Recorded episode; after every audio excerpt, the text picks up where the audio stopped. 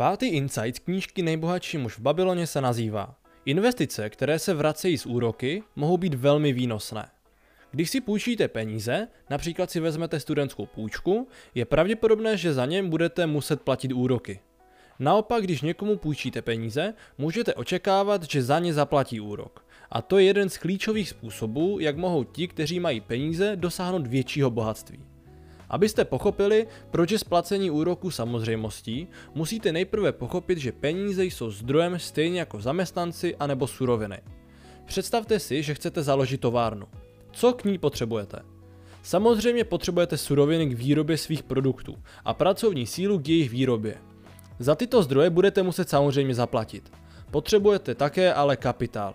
Peníze, za které továrnu postavíte. V tomto smyslu je kapitál zdrojem jako každý jiný a jako takový musí být zaplacen.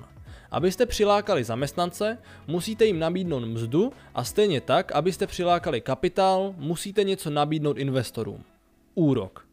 Pro investora je úrok atraktivním způsobem budování bohatství díky své složené povaze.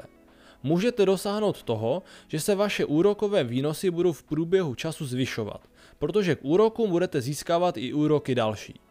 Představte si například, že investujete 100 000 korun do nového podniku a v den splatnosti vám majitel řádně vyplatí původní částku plus 10% úrok, což činí 110 000 korun.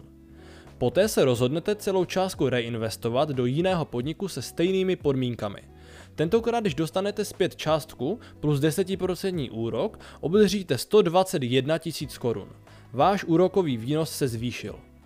V tomto procesu můžete pokračovat do nekonečna a vždy vydělávat další a další úroky. Jak vidíte, vaše peníze pro vás nejen neúnavně pracují, ale v průběhu času jsou také stále efektivnější v tom, co dělají. Dále zjistíte, jak spolu souvisí štěstí a tvrdá práce.